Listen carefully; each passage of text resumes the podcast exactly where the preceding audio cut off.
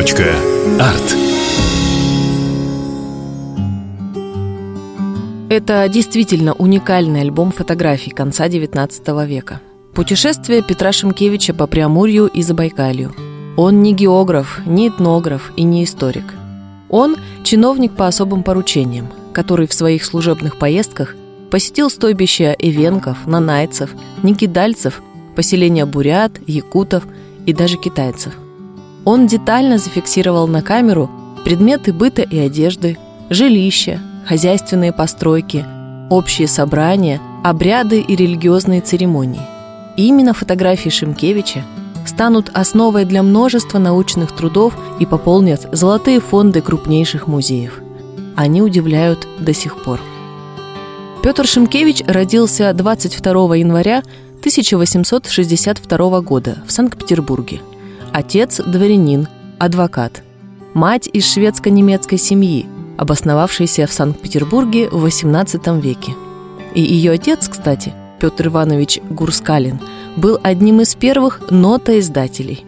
Семья адвоката Шимкевича жила на Васильевском острове, на 11-й линии в доме Ауэ – в непосредственной близости от гимназии Карла Фридриха Мая. С учетом немецких фамильных корней было неудивительно, что все трое сыновей учились в этой школе.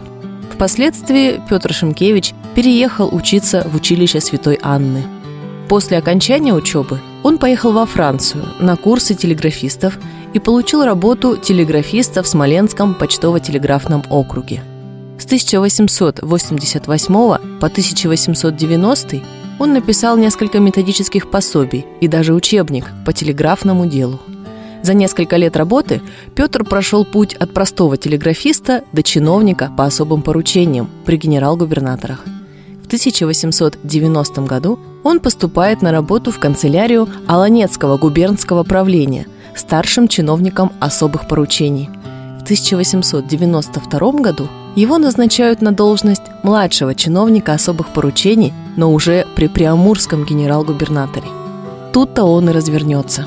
По роду деятельности Петр Поликарпович часто бывал в командировках, что дало ему возможность знакомиться с жизнью и бытом местных народностей.